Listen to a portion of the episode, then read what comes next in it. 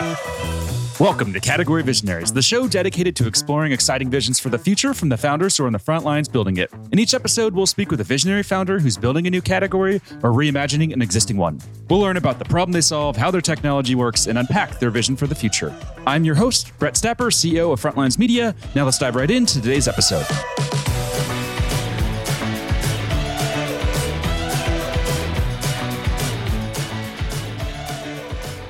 Hey everyone, and thanks for listening. Today I'm speaking with Marco Herbst, CEO of Evercam, a construction video platform that's raised 12.8 million euros in funding. Marco, thanks for chatting with me today. Uh, hi, Brett. Great to be here. Thank you. Yeah, no problem. Super excited to chat with you. So, to kick things off, can we just start with a quick summary of who you are and a bit more about your background? Yes. Okay. My journey began really with our first company. We set up an online recruitment business, myself and my, my current co founder, Vinny. Uh, that was straight out of college and it was effectively jobs for people at that stage. We had the best job ever. We were selling whiskey, getting well paid for it, going around bars, mostly giving the stuff away. And um, the company we worked for had a hard time finding people. This is way back at the beginning of the internet. And so, well, late late nineties, we put together a site which became jobs.ie. It became the number one jobs website in Ireland. Then we both took a very extended career break. And that led me back into wanting to get back into business, wanting to work again with Vinny. And the idea we landed on was IP cameras were just coming to the fore as a technology. That's a security camera basically connected to the internet. And what we thought was interesting was the possibility for those cameras to be for more than just security. So as a pictures as a communications tool to see what sort of exciting things could happen if the software development world could get their hands on and work with cameras. So we started building out an API for cameras. For those who know Twilio, you might think of it as sort of a Twilio for cameras, what, mm-hmm. what for telephony and SMS. Long story short, you know, with these businesses, you end up going down a lot of blind alleys. And it took us a while to find our product market fit. And it led us into the construction industry. And that's where Evercam really started to get legs and, and take off. We now have a reality capture platform where we're bringing in all sorts of data that happens on a construction site and using it to improve the process of construction, so to improve construction productivity. And some follow up questions then on, on some of those early days. Let's talk a bit more about jobs.ie. So I see it was launched January 2000, or, or maybe it was before that. That's just what I see on mm-hmm. LinkedIn. Take us back to the year 2000. What was it like building a tech company back then, and how does that compare to today? Yeah. So the very first lines of code would have been by me on one Christmas Eve, sitting at home, and it was largely an experiment of wanting to make a website. And these things then have a nature of one thing leads to another.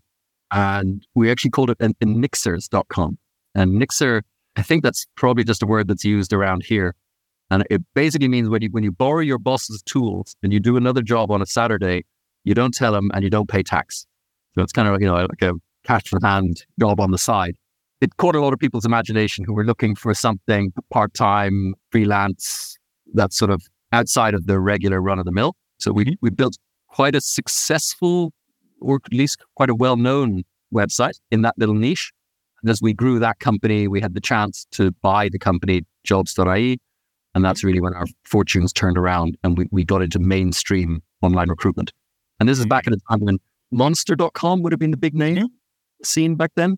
I think they were already a publicly quoted company. To be honest, I was very surprised we made it. If someone had said to me at the beginning, go up against Monster, go up against like all of the established media companies in Ireland, all of whom had some form of online element to them, and you will overtake them all, I would have just said, no way. I mean, that, that's silly. It didn't make any sense. it's basically what we did with no business experience. You know, we came out of college, we set up that website, and five years later, we were the number one site in Ireland. And if there was a lesson learned, it was we were just that little bit more focused. Mm-hmm. Ireland is a small country, you know, we're, we're 5 million people. So it would never have been a high priority for any of those bigger contenders. And we just had the agility and the stamina as well. Like we, we worked hard and we worked very well together, myself and the business partner. So yeah, we made it and we were kind of happy and lucky to sell the business. We were still in our 20s. Then, yeah, like I say, we both took a long break and then decided we actually liked work and wanted more of it. That was the stupid mistake. and a few questions that we like to ask, really just to better understand what makes you tick as a CEO and as a leader. First one is what CEO do you admire the most and what do you admire about them? I think today, top of that list, I would have to put my current lead investor, a chap called Richard Hayes, who would be a businessman over here in Ireland. But what I'm really appreciating is just the sort of his story is a relatively straightforward story of a, a hardworking person who left sort of a trail of goodwill behind him during his career from I think it would be false to portray him as having dragged himself up from the streets, but basically he was doing regular work. I think he was selling garage doors for a while and he got into mortgages and had various different levels of success along the way, increasing levels of success, shall we say, like along the way. And to the point where he's now a, you know, an investor in other companies. But the consistent theme there is a trail of goodwill behind him. And when he came to invest in Evercam during our last fundraising round, our, our Series A, what was really noteworthy was his insistence and his prioritization uh, around alignment with the founders. And many investors will say that, but Richard really implemented that in that we created a very founder and employee friendly company structure. Mm-hmm. And that sort of behavior has really paid off. I've witnessed it pay off for Richard himself. And I'm enjoying the positive impact it has for me now in building Evercam and, and talking about Evercam to our employees and for myself as well. At the end of the day, we all we all work for somebody somehow. So yeah, I think he'd be top of my list as a decent person who is giving that goodness back. Amazing. I love that. What about books? Is there a specific book that's had a major impact on you as a founder and both as a as a person? okay. So I have a stock book response. Uh, it's Candide uh, by Voltaire. And it's a lovely little book written about this. I think the subtitle is The Optimist. And he's a, a young man who's making his way through a crazy, unpredictable, sometimes very cruel world. But he kind of retains his optimism and his enthusiasm for life and for the love of his life. And he manages to get to a very happy outcome in the end where he's tilling his garden. It's a little bit of a Forrest Gump for those who are more contemporary. You know, the story of Forrest Gump, where, where he's also this sort of a decent chap and the world and great historical events are happening all around him. Mm-hmm. But he gets there in the end.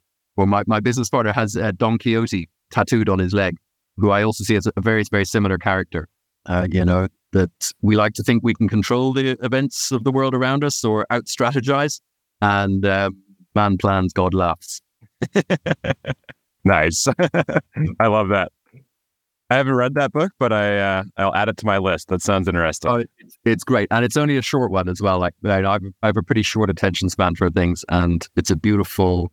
I mean, it's written, I think, in the 17th century, but it's an easy read today. Nice. That was be one of my questions. Sometimes guests come on and they, you know, they pitch their book and it's this really interesting book, and I'll go on Amazon like 980 pages. Like, come on, I can't read a book that's 980 pages. yeah.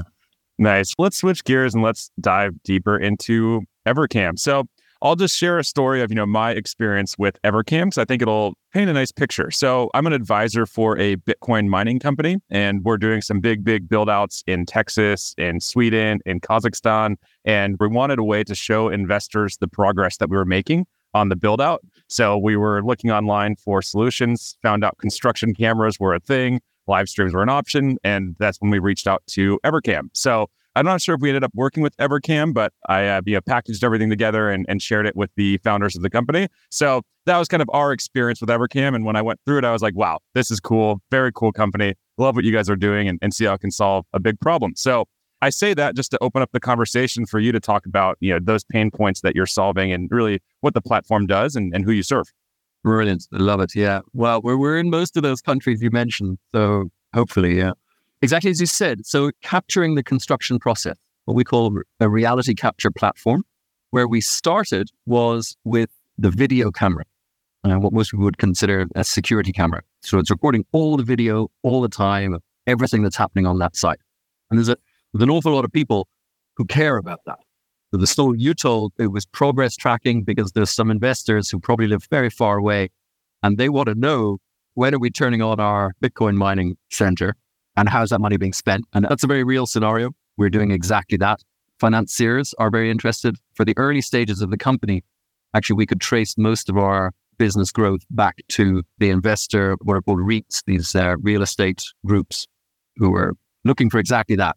The moment we knew we had a good business, finally, after actually working with cameras for quite a while, was we were filming a pharmacy being built down in the south of Ireland with American money. And it was the angry phone call at three o'clock in the morning from Texas that I was able to congratulate my business partner and say, We have found product market fit. They care. Somebody cares. It was the best three o'clock in the morning phone call I've ever had, albeit they were very angry. The camera was offline. We've built on top of that basic idea of being able to see what's going on to serve other personas on the construction site. So typically it breaks project owners, there's the main contractor, subcontractors, and they all have an interest in delivering their part of the project on time and on budget. Pretty much like any project that one is working on, if you can see what's going on and you're talking to your team, you will deliver a better project. And that, that do far more than just construction. And so that's what we do. Project visibility, site visibility, team communication.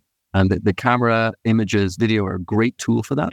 And then the layer on top that really transformed our business was the luck of timing that just in this period of history, all of these other technologies have matured. So drones are now cheap and commonplace and being used on many construction sites. The 360 degree cameras, those cameras that can go inside a building, capture all of the works going on relatively cheaply and easily. The sort of camera that does Google Street View.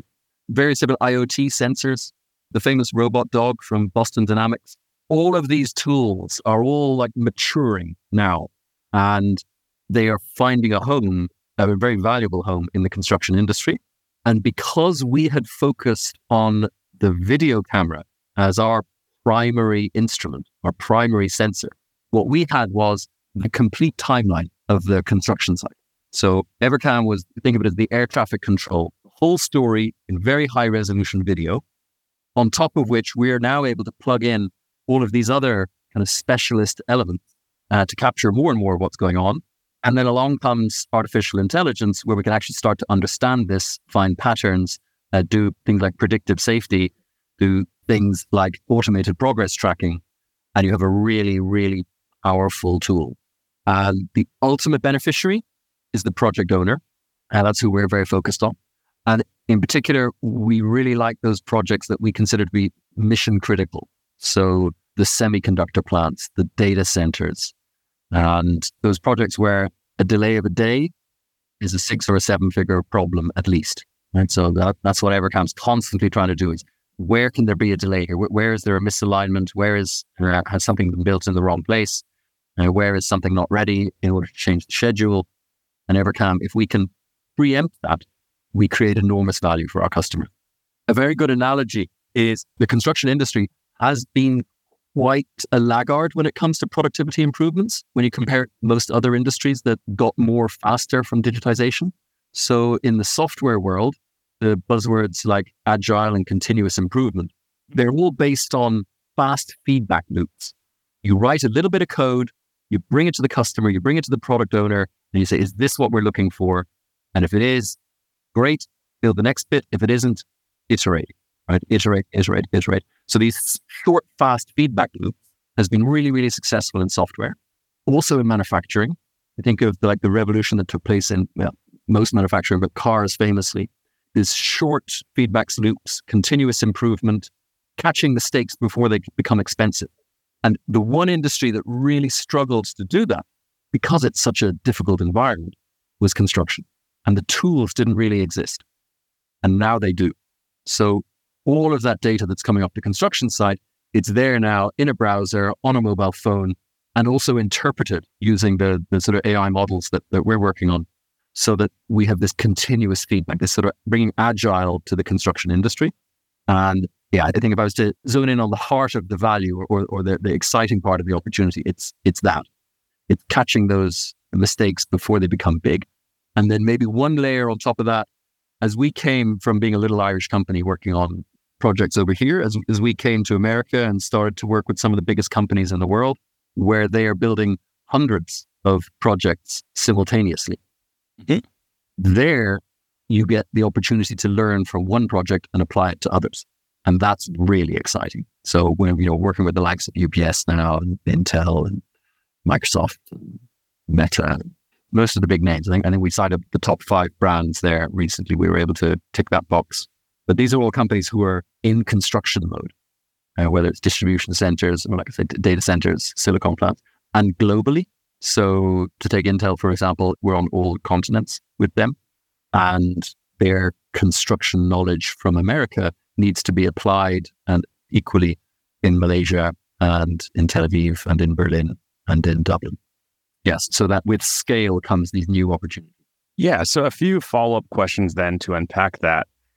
Know, first one was this reminded me of something that I read in the book, The Future is Faster Than You Think by Peter Diamandis. He talks about, you know, innovation and he says that a lot of the greatest innovation that's come, it's a matter of the convergence of all of these emerging technologies getting to the point that they just work at the exact same time. And then someone comes in and captures it at that exact moment. And then it's a rocket ship. And the example he had was Uber. And he was like, uh, I think it was GPS technology was the example he had. It was GPS, it was mobile, and like three or four other technologies where they all just were at that perfect point where it could come together. And then Uber was just able to work because of that. And if GPS hadn't been where it was, or mobile, or the iPhone hadn't come out, it would have never worked. So is that the case for you? Then it sounds like you're right there at that perfect moment when all of these technologies are really maturing. Yes, absolutely. It's that confluence. And also meeting an industry that had a big problem, has a big problem. Like construction knows that it has fallen behind. And especially, you know, here in America, here in Europe, where, you know, we have these very high profile projects that we're just struggling to deliver, big infrastructure projects that, that we need, road, hospital, rail, and so on. So yes, that's the lucky break we got. I love it. And then the follow up there is, yeah, why do you think the construction industry is a laggard here? And, and why are they so slow to embrace new technology? Right. I puzzle with that a lot. As far I, I think I know the answer, but I think about it a lot because everybody who's now in this hot space of construction technology, you know, opens with that slide where we are comparing construction productivity to every other industry. And one thing I know for sure is it's not to do with construction phobic people. Like the people in the construction industry, they are essentially engineering minded people. These are people who like technology and are good with technology by any reasonable standard. But the nature of the industry is very unrewarding to mistakes. On a construction project, you might have a, an 18 month deadline to deliver your project. And the cost of trying something new and it not working just outweighs the reward. And so you're incentivized every single time to take the path of least risk. And when you continue to take the path of least risk, you fall behind. I think it's just as simple as that because most construction happens on that basis, as it, like on the basis of I have one project to deliver and my reputation will be built on the delivery of my last project. So nobody really has the ability to, you know, experiment at scale or to take big risks really on whether it's on materials or processes or whatever. And I think what's new now is asking with Evercam, we're not really asking people to take a risk.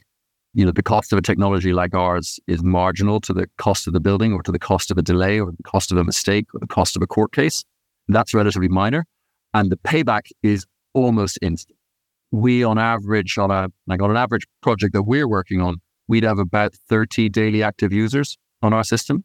So that's 30 people who are working on site, uh, working back in HQ, who belong to the project owner, uh, up to the contractor, subcontractors, who somehow or other every single day are getting a value touch point by checking what's going on using Evercam or checking what went on using Evercam, solving some part of their daily stack of problems. Finally, we have something that is not really asking them to take a risk and is giving them a reward. And that just didn't exist in Evercam. And then with the benefit of the tool, it's easier also to prove your case. So as we find improvements on a, to use the example of Shell, one of our clients, where they're building oil infrastructure all around the world, as they're able to get better safety outcomes on a project in Singapore, those learnings can be applied on a project in Australia. And they've got the training material to do it. And they've got the, the, the kind of the video evidence, hard evidence yeah, I think that's my answer to that. Why was construction productivity laggard? Through no fault of its own, certainly through no fault of the people working in construction, but it was the, just the nature of the high risk, low reward for innovation. Yeah, that makes perfect sense. This show is brought to you by Frontlines Media, a podcast production studio that helps B2B founders launch, manage, and grow their own podcast. Now, if you're a founder, you may be thinking, I don't have time to host a podcast. I've got a company to build. Well, that's exactly what we built our service to do. You show up and host, and we handle literally everything else. To set up a call to discuss launching your own podcast, visit frontlines.io slash podcast. Now, back to today's episode.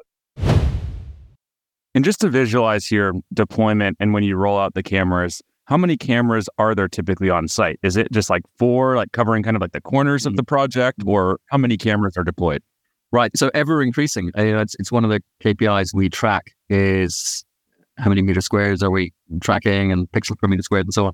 Our average would have been in and around two, but as the company has grown, so we have taken on bigger projects, bigger companies.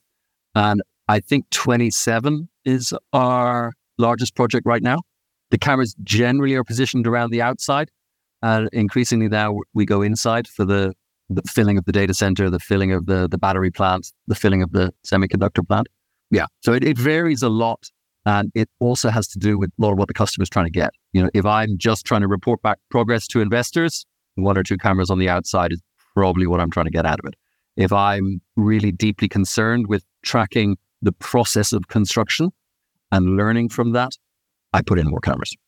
And if I have that right, it sounds like this is really almost like construction cameras 2.0, where you had 1.0 was just about the capture of video, but you're adding on this intelligence layer now. So you're actually going to come in and say, here's what you can do based on everything that we're capturing. Is that correct? Yes, that's a really interesting part of the story because we also had the benefit to some degree of an existing market. You pretty much any city in the world there's somebody out there who would have put a GoPro or a, a, photographer's camera, a DSLR camera, overlooking a site, and either would have been you know changing batteries, changing SD cards, or configured something to upload images one every couple of minutes. So the concept of keeping an eye on your construction site already existed. But to use your example of Uber, we already knew what a taxi was. They were just kind of rather annoying and hard to find. And Uber made it better. Mm-hmm. And that's the benefit we had in scaling the business is we didn't really need to totally sell a new concept, especially in America, where it was actually a very well established concept. The idea that you would get one image every 10 minutes uploaded and you could go and check through the folder. All we did is make it magnitude better by recording all the video all the time, applying AI, bringing in all these other technologies and just the same but better. And this is probably a dumb question, but are you a hardware and software company, or is it just software and you're getting the hardware from someone else? What the customer gets is the whole experience. Mm-hmm. What we are constantly trying to do is not be a hardware company. Mm-hmm. Uh, but the reality is, a lot of our knowledge and a lot of what we've done well is, is sort of make good, pragmatic choices around hardware. And, you know, we've learned what works in Azerbaijan and Hawaii and New York, Sydney. But we like to think of ourselves as a software company, and the hardware is just an enabling piece of it. We do not manufacture any hardware. We rely on off the shelf parts because that is just moving so fast. And we benefit more by buying the latest available on any particular day and making that work with Evercam than we would if we were to start production cycle ourselves. It's constantly tempting. But I, I think to date, I'm glad with our approach, which you might call a hybrid approach the customer is definitely experiencing the full beautiful solution turning up on site for them, hardware installed and the software experience. But within that, we just work with hardware partners and stick to whatever is the latest and best. Well, it's a whole nother beast, right? When you get into the hardware business, that's a that's a very different animal than than doing software. Absolutely, absolutely, and it's fun and interesting and fascinating. But as they say, hardware is hard. it's in the name. And is there a services component then as well with this? Yeah, there is. So the camera gets installed for the client, mm-hmm. and we would use a network of subcontractors for that. And as we sort of build out the part of our business that involves BIM, uh, BIM is building information modeling. Mm-hmm. It's what, what, you might think of as the architect's drawings, mm-hmm. except they're not architect's drawings. They're three dimensional models that actually include the schedule and all the, the detailed information of the materials that are being used and the supply chain, we work with those models. And there is an element of optimizing the model to suit what we do, sometimes filling in gaps where a customer can get more value from their model by adding in a little bit more in advance. So the services component is definitely there. And it's sort of a question on, on our desks at the moment from a strategy point of view. How much do we want to lean into that? And right now we're enjoying leading into that. So every customer problem that comes on our desk, we are doing our best to solve it, whether that is a service based solution or AI or whatever it takes. Effectively, I mean, the customer pays a software fee, and we are doing an element of services around that.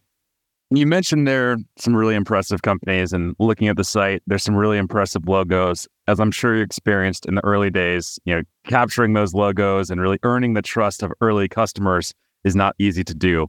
What do you think you got right? How were you able to earn trust with those customers? Consistency is a big one. You know, we're very serious about what we do. And it's been a gradual process. You know, this is one of those overnight 10 year successes.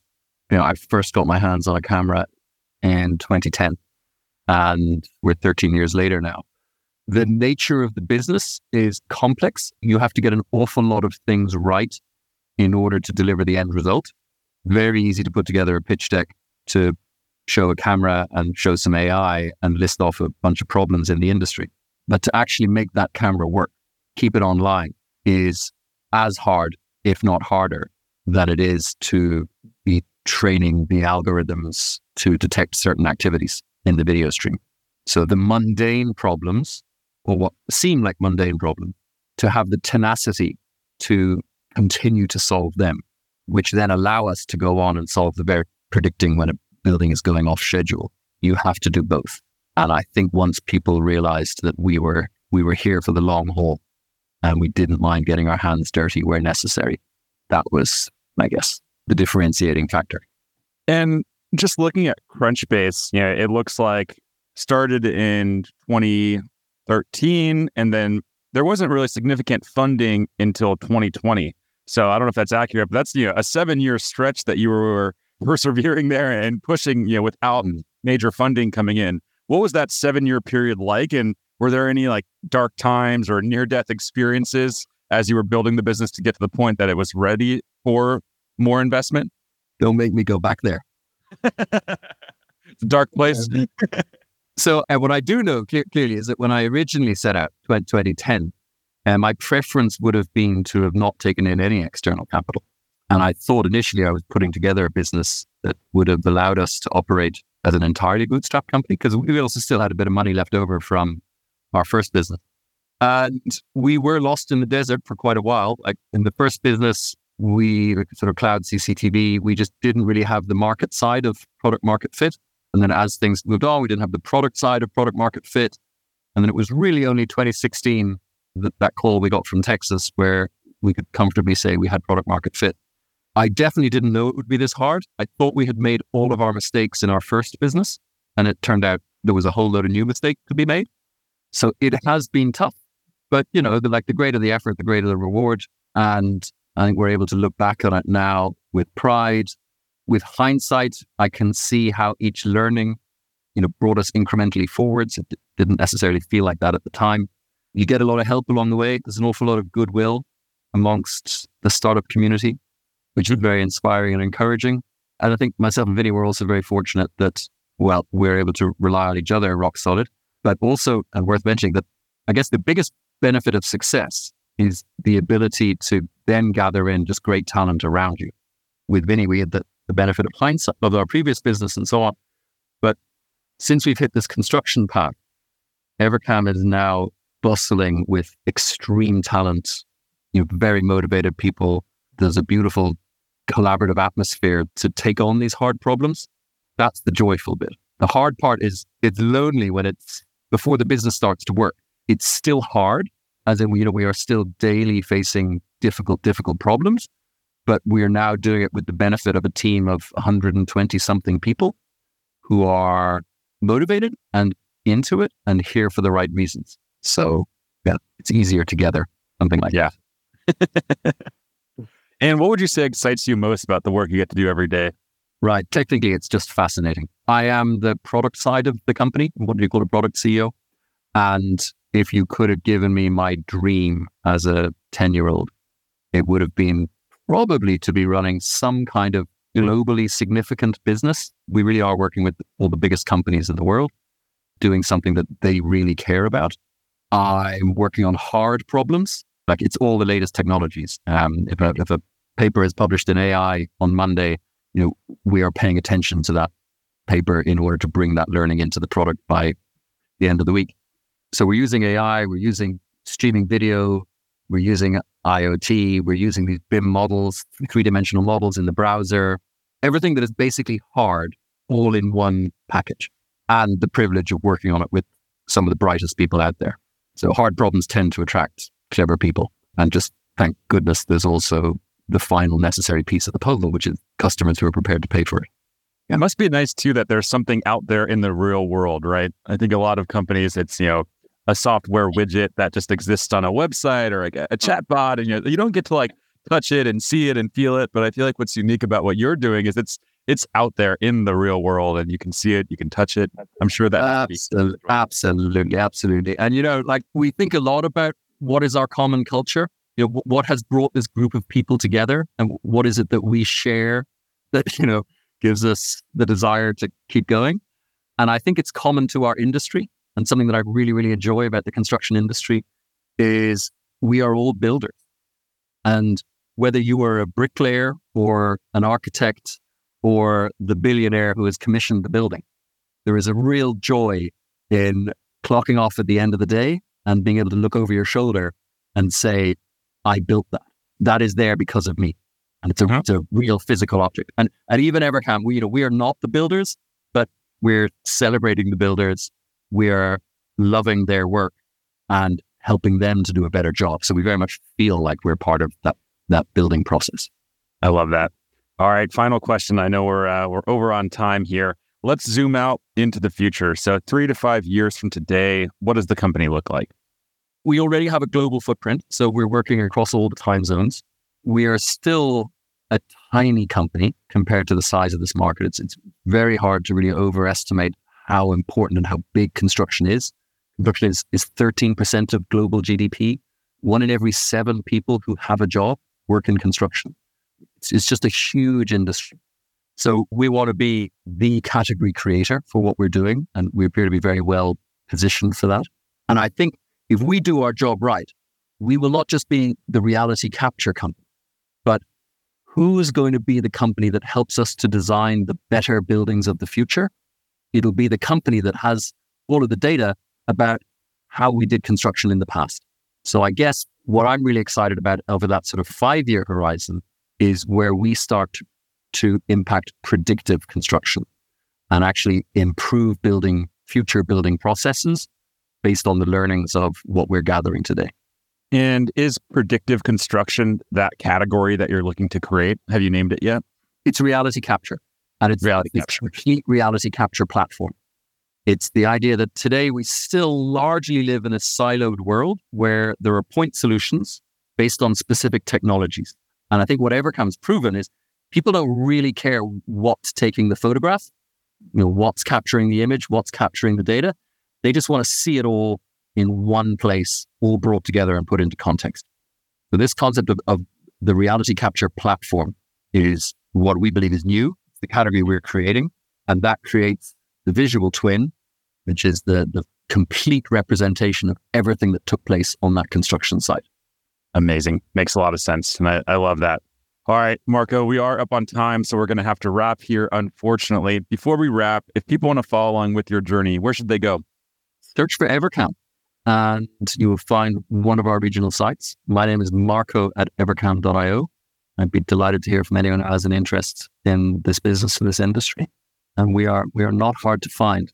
In fact, if you're on a construction site, there's a good chance we're looking at you. a little creepy, but I, I like it. yes. Marco, thanks so much for taking the time to chat and talk about what you're building and, and, share some of those lessons that you learned along the way. I feel like you were very real and, and open in the interviews. And I think our audience always appreciates when someone comes in and they don't just bullshit us with fluffy answers. So thanks for uh, being authentic and real. And I really enjoyed the conversation, and I know our audience is going to as well. So thanks so much, and wish you best of luck in executing on this vision. Brilliant. Thank you, Brett. This episode of Category Visionaries is brought to you by Frontlines Media, Silicon Valley's leading podcast production studio. If you're a B2B founder looking for help launching and growing your own podcast, visit frontlines.io slash podcast. And for the latest episode, search for Category Visionaries on your podcast platform of choice. Thanks for listening, and we'll catch you on the next episode.